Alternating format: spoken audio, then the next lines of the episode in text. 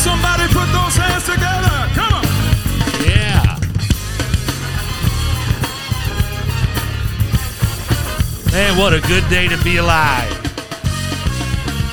Keep on blessing me by commission. Lord, I know you've been so We're a little old school this morning.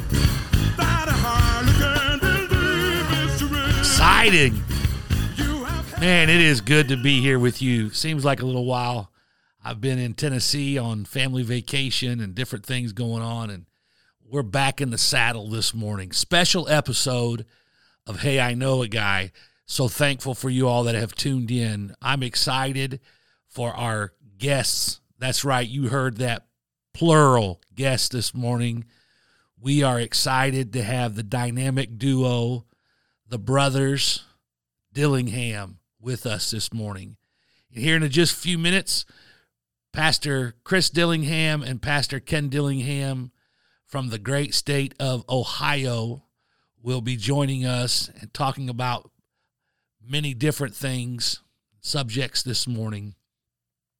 So there'll be no dude devotional because when you bring on the Dillinghams, they are the devotional of dudes. And so we're just excited to have them. All right, get ready, buckle up, get your snacks, get ready to laugh, get ready to cry, get ready to be blessed. In Jesus' name. Man, I told you I was so excited about this today.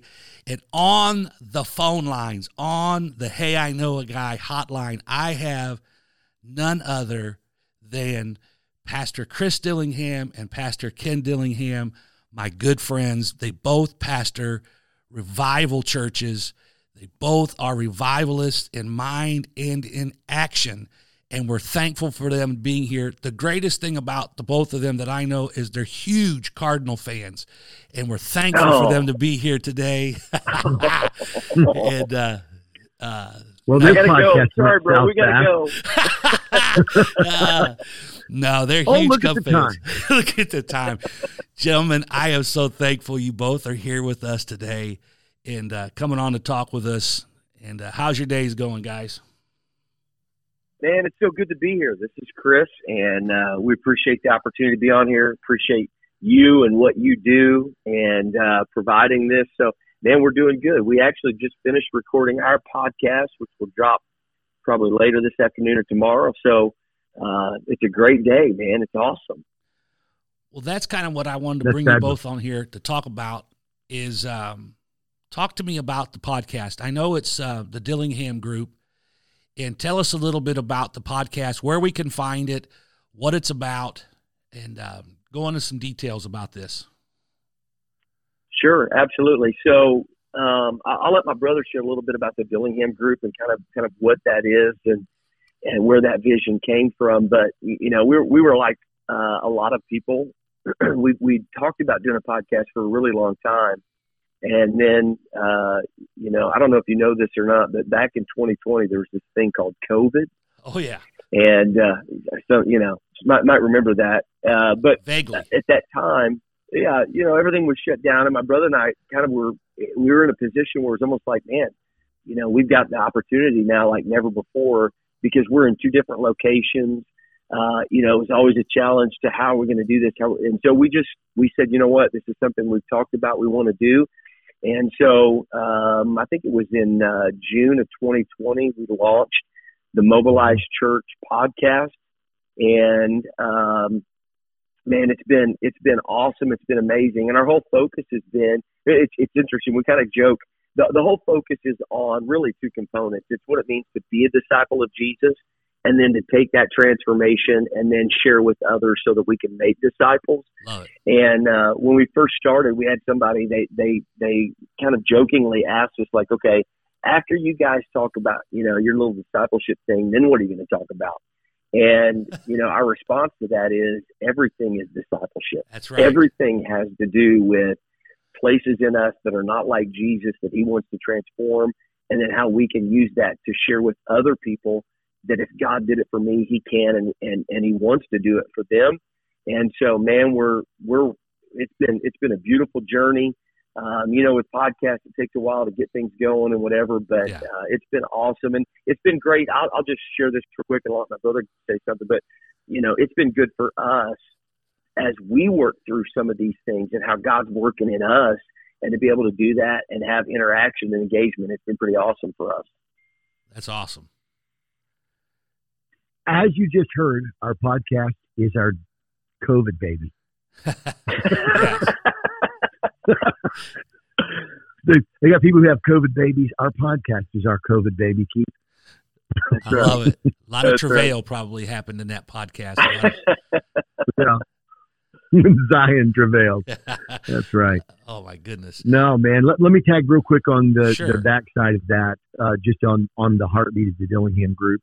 Um, I had spent some time serving in some roles um, on the state level in the church and um, and expand the kingdom. And I I just began to feel like maybe a way that the Lord had, was leading my brother and I was to really kind of help churches become missional movements, not just the idea, you know, of structural church planting and then, you know, if, if you'll build it, then they'll come type mindset. Yeah. This this mentality, kind of that, if we can make it cool enough, if we can make it awesome enough, um, you know, then we could we could get people through the doors, and then we could create some really amazing ways to to you know put some super glue on their feet and get them to stay. And you know, we just kind of felt like that the way the place that the world was at, particularly the sort of the topsy turvy uh, context of, of of that COVID era, and kind of where our world kind of was. Uh, you know, from 2016 to 2020, there was just a lot of upheaval, and and it, you know, kind of continues even into this day. So what we wanted to be able to do was to you know to provide to help churches, and also, uh, man, we work with grants. We work with trying to help secure grants where maybe some churches aren't um, uh, because of religious exclusions um, might not be able to get some grant money that's out there. We like to partner with churches um, to be able to leverage some of those things that are out there to help not not just simply make their church cooler, but to figure out how can we integrate and create relationships and help people know that the same Jesus that's transformed our lives can also help you and transform you because we know that everybody has their own struggles and issues that they're going through. And I think that there's a lot of people out there that still have an eye to the fact that Jesus can make a difference, but they just don't they just don't see how it's relevant to quote unquote join a church. So that's why we want to you know, we would just help churches become missional movements. love it. I, I love it. I you know it's so funny you bring that up about missional minded is we're we're trying right now to delve out of work in our downtown Maslin area, uh, right on the strip. We just found out we have two large apartment complexes downtown full of Hispanics, and they have nowhere to go to church. And in that one apartment building is um, a family from Puerto Rico and she was from the apostolic church in Puerto Rico and came here and has nowhere to go because we don't have a church to reach her because we have always been pigeonholed and feeling like we need to reach this and reach that. And hearing you talk about being missional minded you all need to rebuke me and get a hold of me today about this. Um, how many more have we missed downtown or we've missed here or there because we've been pigeonholed and thinking this is the way it's supposed to be? And now here we are downtown and finding out that we have people that are, that need an apostolic they need a help they need a mission. And um, what can we That's do so to reach? good, man. You know, so what are That's some so things that you can suggest? What are some so if someone like me a young pastor i keep calling myself young i'm 51 but i like to call myself young. Um, what are some things that you can give us some advice um, in, in a small amount of window of time what are some things that we can do to help ourselves and our church become more missional minded Yeah, absolutely. Can you let me go first? Yeah, go ahead, buddy. All right.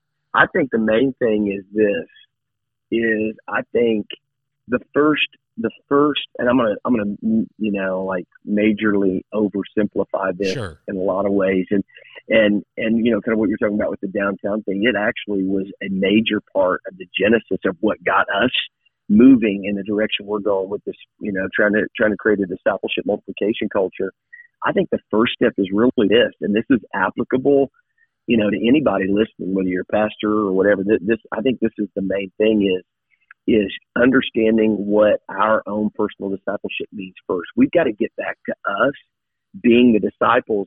And when I say that, we, we, we were in a meeting, Keith, we were in a meeting, my brother and I, with the most missional uh, pastors, some of the largest churches in America. And uh, somehow we snuck into the meeting. They didn't kick us out, so it was pretty awesome. And and they they spent like three hours. I've told my brother a hundred times, and like that's three hours I'll never get back trying to define what a disciple is.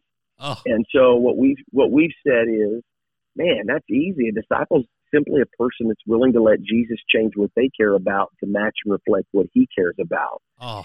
And so what we've tried to do is say, look, if we can just get back to a place where every single believer of Jesus gets back to personal discipleship where they let Jesus change places in them to, to match and reflect what how Jesus cares about those things, then then what's the most important thing to Jesus?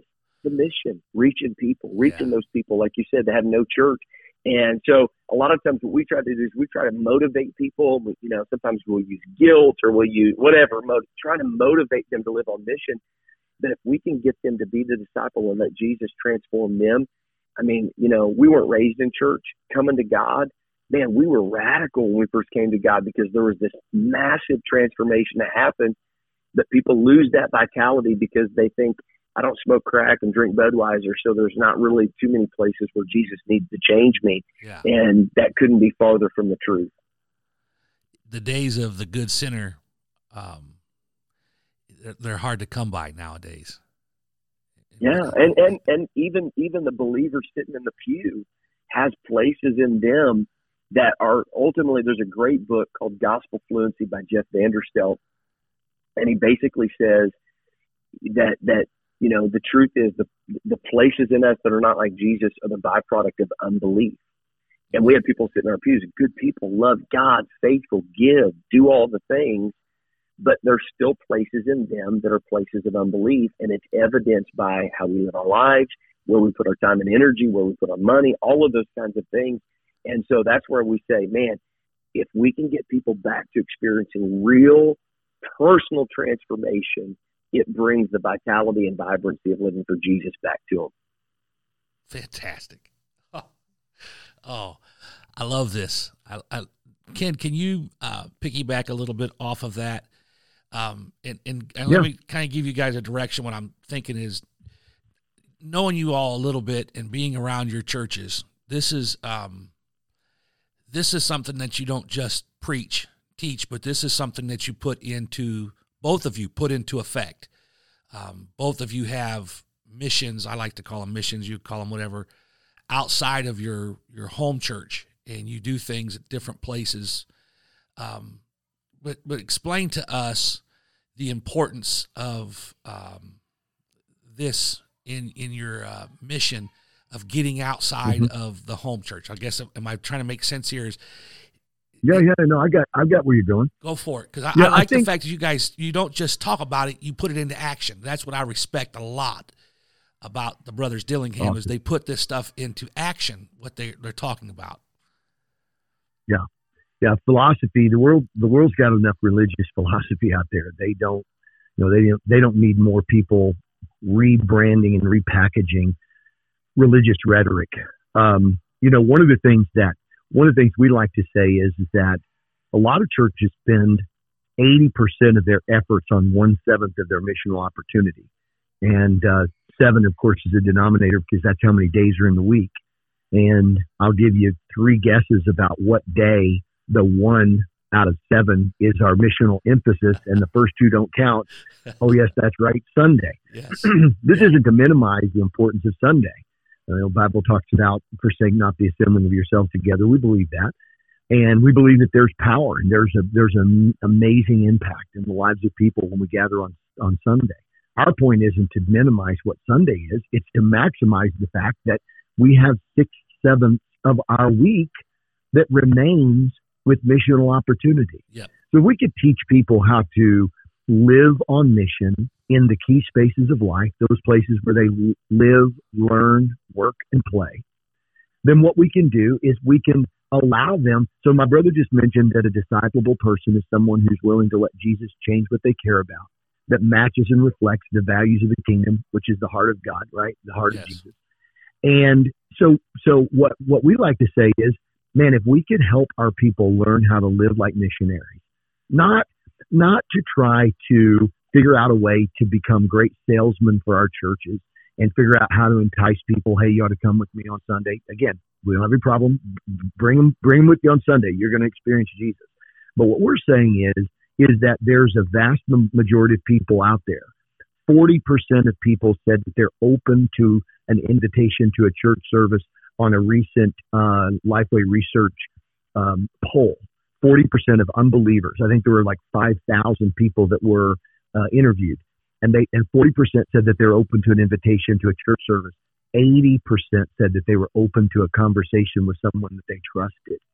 Now- Now, Keith, what we what we say is is that if we could get people living like missionaries in the, those key spaces of life, again, where they learn, live, work, and play, then they could begin to have those transformation conversations with people and begin to identify that there are people around them, all around them, that the Spirit's been drawing, and they're open to letting Jesus change what they care about. So what we like to say is, is not just simply that we're going to put a map on the wall and throw a dart at the map and say, well, our next church is going to be planted there. But what we like to do is to say, where is Jesus showing up? Where are we seeing transformation get traction? And where are we starting to see missional overflow? The region that that's happening begin, then begins to be a focus of ours to say, you know what, we, we've got some missionaries that are live, living on mission in those places, and they're starting to find disciplable people. Let's begin to work towards um, uh, um, sort of creating some more structure around that, and and and so really the the the places that we go, the life points we call them that are outside of our main campus, we say, man, this shouldn't be the mission shouldn't be constricted to a brick and mortar building. That's right. The church is mobile because it's the people of God. When that missional overflow happens, then we say, okay, now let's let's see how we can structure that and and sort of release that community, that body of Christ in that in that region. And so, how does that correlate to what? Um, trying not to get too personal, but well, how does that correlate to what you guys have done? Because I know, like Kris has or had, I, I don't know uh, the the mission that was downtown. I was there one Mhm. time. Yeah, that's his good part. Okay, and then Ken, you have a few as well that are Yep. in. Um, Yeah, we have a Spanish work in New Carlisle. Um, one of our life points is downtown Dayton, which is the number one heroin overdose cap- capital of North America per capita. Um, we have, and we have a campus in Sidney, and and and like you was just saying, my bro, I, I think my brother should answer this because I think his not not not just the Smith Park one, um, but his nights in, as they call it, Rossford campus. I mean, I think Kris ought to speak to that because it speaks directly to how do you create missional overflow that then results in an actual, like a location where ministry happens o- o- off the main campus. come on, talk to us, Kris. Yeah, ab- yeah, absolutely, man. So, so we had a couple in our church that went through this where we, we started implementing like how do we build a discipleship culture, uh, good people, faithful, had, had never personally really um, been engaged in the mission per se. Uh, but man, God really started using them. They got connected with the guy, uh, started discipling him. Long story short, he ended up um, not because he really needed the money to do it. He just he, he wanted to help the community. And there's a there's a motel in our area. It was a very high sex trafficking motel, a lot of drugs, a lot of heroin overdoses, and he wanted to partner with the owner to help kind of, you know, how, how do we help these people? How do we turn this thing around? So his first call was to the people that were discipling him and said, "Hey, we don't know what to do, but we need you to come help these folks. Start out with Thanksgiving. Um, you know, they don't have any place to go for Thanksgiving, and so we we fed about 90 people for Thanksgiving. Did a Wow. complete meal, went down and fed them, and then uh, our our our church family just really fell in love with the people, and so we did a big Christmas deal. There were about 40 or 50 kids out of this group, about 40 or 50 kids that you know, weren't going to have any Christmas and, and whatever. And so we, we did a big deal for Christmas. Long story short, it, it started opening up. So this missional overflow thing started to open up connections, relationships started being built and people started saying so so we had a we had a choice. We could either say hey let's send a bus and pick them up and bring them back to main campus so that it makes our sunday attendance look better or we could go to where they are build relationships with them minister to, to them where they are and reach more people by going to where they are. And so we literally started just going and every sunday we would uh, take them lunch and have conversations with them, do discipleship, spiritual conversations. And it's opened up an opportunity now where they gave us two of their hotel rooms. We were able to knock out a wall, go in, remodel, update it. So we actually have a kind of a, a small church in this hotel room wow. that we go to every Sunday. And our focus is not just around having services. Our focus is around building relationships. We've had, uh, when we were there, they were averaging, I don't know, it was, it was a couple heroin overdoses, um, a month and that the police actually came to one of our services and said, "We just want to thank you because it's been like I think it's been like three months since the last heroin overdose in that motel." Thank you. And uh, so, so that's just a yeah. So, so a couple in our church who just were living on mission missional overflow happened, and now we have an opportunity to reach and minister to people that we would have never had the opportunity to reach. That's so crazy. Hey Keith, yes sir. Isn't it funny? Like some some places, you see these industrial places and plants and factories, and they say, um, you know, 61 days since our last accident. You know, yeah. keep our keep our workplace safe. You know, you're on mission when your sign says, you know, 61 days since the last overdose. I love it. love it. right? You know, I love it. Well, Thursday at noon, guys, I meet with a man uh, from our city who owns about 40% of our downtown, uh, the buildings, the properties. And um, I got to tell him that he's got to give me this corner piece of property that just opened. He's got to give it to me for rent free. And I need it for about six Jesus months. name. And um, that's awesome. I, what what else can he say to me but no? And um, he's kind of radical, Yeah, and so right. am I. So what's what's the worst? If God's with it, then He's going to say yes. And so I've got to step out in faith. Man, I love it. Go you know what's so amazing, amazing, Keith? I think what's so amazing in some of these situations is is that is that the what's so cool with the mission is is you can say to people that sometimes are on the outskirt or the fringes, and you can say to these people, you can say, "Hey, why don't you join me in making a difference in our community? Let's change the world together." Yes. Yes. I mean, that isn't that what Jesus said to his. This this is a thing. This is a thing that I think that it really demonstrates the limitation sometimes of the way that we advance the kingdom by growing our our, our church. I, I, I believe we should be about growing the church and and whatever, but. You know, Jesus says to these disciples, these people who, who were going to become his disciples, they were just fishermen and they were business owners, if you want to say it that way. And Jesus said, Come follow me, and I will make you fishers of men. yes. They didn't really know what that meant. No. But you know what? What's amazing is imagine what happens when a powerful pastor like you, who is who's got so I mean, you got you understand God, you you're a praying man, your your church is spiritual, you've got so many things to offer. And rather than saying to this guy, Hey, why don't you come to our church and become a church member and you can really help us advance the kingdom? Well, now you're gonna say, Hey, why don't you follow me? There as we start changing the world together. I want you to get on board with that. And he starts seeing Jesus show up yeah. in those places and he starts seeing miracles and things like that. You don't think that people like that aren't going to ask questions and say, Hey, how do I get more involved? How do I get deeper in this? How do I, you know?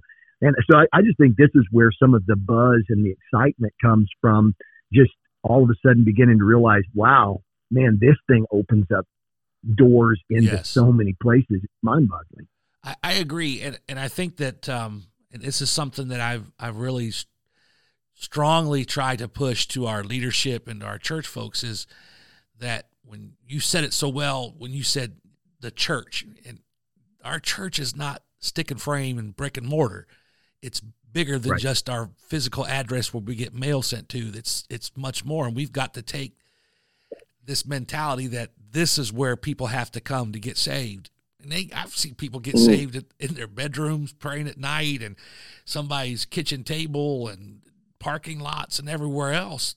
Jesus didn't stick into a uh, physical you know place. This is where now i i agree with you like you said earlier in the podcast is you know, we should assemble ourselves together. We should have that. That helps the body but the body needs to reach out to other places as well this is god here i brought you guys on the podcast and here i am preaching to two guys that No, but you know, No, I love that, bro. what you're what you're saying is so important, and and Kris and I have said this, and remember, Kris, I said I made this statement. Um, I, I, I think you were preaching for us one time, and you you were preaching. You had that thing that you did. It's called Difference Makers, and and we were Mhm. just man, we were just pumping this thing and and and promoting this missional culture and whatever. And I made the statement. I think the first time I made it, you you were actually preaching for us, and I said I can't wait for the day that we're living so on mission 24 7 touching lives helping people seeing transformation that that god starts you know saving people transforming people in their kitchens in their Yeah. living rooms and at the workplace whatever that that a significant portion of our sunday services are going to be hey everybody we'd like to introduce to you your new brothers and sisters right people who come to the sunday gathering yeah who Yeah. have exp- already experienced transformation and new Uh-huh. birth and whatever, and we just take a moment in our service. You remember that, Kris? Absolutely, and I and I think that's a huge deal. We so you know language language both reflects and creates culture. And I mentioned this to the church again on Sunday, but uh, around here we tell people we don't say, you know, hey, it's Sunday, we're going to church. We've asked people to change your language and say we're gathering with the church today. And that may that may sound like, uh, you know, what does that do? What does that mean? I think it's huge because huge when what it what it reflects is you are the church the person sitting next to me we are the church yes wherever we gather wherever we go we are the church. And i think that mindset like exactly what you're saying that mindset that attitude is so huge. And so yeah what my brother's saying there you know how how we as pastors as leaders and i think as spirit filled believers the spirit of jesus inside of us is a missional spirit. So people recognize that. And again i just i go back to you know people can get bored with services you don't sing songs my way or you know i don't like the style or whatever that you can get bored with services but when people are living on mission and like my brother's saying you're praying people through in, in the you know in your living room or you're you know making a new connection with your neighbor and all of those it, it just brings back that vitality of living for jesus i think that's so critical especially in the day that we're living in Man, I love it. I love it. Well, guys, I think that's about our time up. I could sit here and talk about this with you guys all day long. This is fantastic. we would love it Yes, this is incredible. Hey, so tell us uh, for the listening group, um, where can we find the podcast and how do we look for it? What is the exact name of it? Uh, any kind of place that we can find any kind of materials or anything to know more about this and what you guys are doing. Where can we find this? Sure, absolutely. So the podcast is called the Mobilized Church Podcast, and it's available on all of the podcast platforms. So you can find it uh, Apple Podcast, Spotify, all of those things. So uh, just do do a search for the Mobilized Church Podcast. Uh, you can also check us out at the DillinghamGroup.org. We've got information how to connect with us. Uh, if you would like more information, your pastor, you know, want more information, um, and then the other the, the other repository would be uh, social media platforms. Um, if you go to if you especially our Facebook page, if you go to Facebook and you search the Dillingham Group, um, there's another there's another group called Dillingham Group that that you might get a little confused. It's about uh, ancestry, so we don't don't want to go there, but go to the Dillingham Group, like kind of like the Ohio State University, The Ohio right? State, the Dillingham. That's So- right. the Dillingham Group. And one thing I'll just mention real quick, especially for pastors, is there's a link tree link, and it's got a link that you can click on that, and it'll take you to our podcast or our website. And there's also a an assessment that we created for pastors, a multiplication assessment that they can go fill out. And uh, we we produce a report and get that back to them, and then have a discussion with them about maybe how we can help in the future. So all of that is on social media. Love it, love it, love it. Well, listen, I got one thing to say before we go out and we uh, we cancel out this and not cancel out, but we're done with this uh, interview. Is um, for years one of the things that I've loved about you both, and we've kind of taken it on my family as something is as uh, I call it Ken's catchphrase, and it's "Come on, somebody." And you both have preached for me. You both have preached for me. somebody. You both have it. Well, Sunday, Absolutely. my youngest daughter was up leading song service Sunday, and she snuck a preach. You guys know what that is, you know, when someone gets up and they sneak a preach. And uh, I, well, my ministers leaned over and says, "You're not even going to be able to preach today." I said, "Well, what's what's left to preach? There's no, she done talked about everything there is to preach about." And about that time, she pulled a Dillingham on me, is what we call it now. And she stopped and she slammed the platform and she said, Come on, somebody. And I had to say, That's I thought I'm about you guys. I love it. I love it. That is awesome. Love it. So yeah, That's he fabulous, he leaned over and said, "She just Dillinghammed us." I said, "That's what she did." That's awesome. Uh, I love you Keith, guys. got a fabulous. Hey man, you got a fabulous church and you got a fabulous family. Thank we you. love you, and what a man, what a privilege to be able to be on this podcast on your podcast. Thank you so much for the invite. Man, I'm I'm thankful Mega you're here. ditto. Yeah, if you guys that are listening to this are in the Dayton area or the Toledo area, you need to go visit their churches. If you're pastors in the area, give them a call, reach out to them, send them a, a text or an email, and get a hold of them. Get a hold of the resources. Um, we, my, producer and I have been sitting here and we've been giving ourselves finger points and different things you've been saying. We got to do this and we got to call them about this. So I'm excited. Reach out to them. It'll help you. It'll help your church. And uh, I reached out a few weeks ago for a young lady, uh, Kris. Just I haven't told you this yet. Uh, she Yeah. came came and visited, and it got a hold of her. And uh, she's been traveling because her mother lives here. Been traveling down here almost every week Right. two weeks ago, she got rebaptized and filled with the Holy Ghost. Uh, on stemming and coming Thank from you Jesus. guys in Toledo, coming from there, and it came here, and that happened, and it was, it was pretty powerful, and um, so I'm hoping she gets to Awesome. see you Love all it, more man. up there. Thank you, thank you, thank you. Love you both very much. Absolutely. Please give your family You our too, love. man. All right, God bless. All right. Thank you. All right, man. Thank you, bro. All right. Bye bye. Wow. What a powerful episode. Thank you to the Dillinghams for coming on today. What a blessing. You don't even have to be a pastor of a church to appreciate what we heard today from these two wonderful men that have a great desire within them to help people. You could just be somebody who gathers together at a church house and hear what they said today, and it bless you.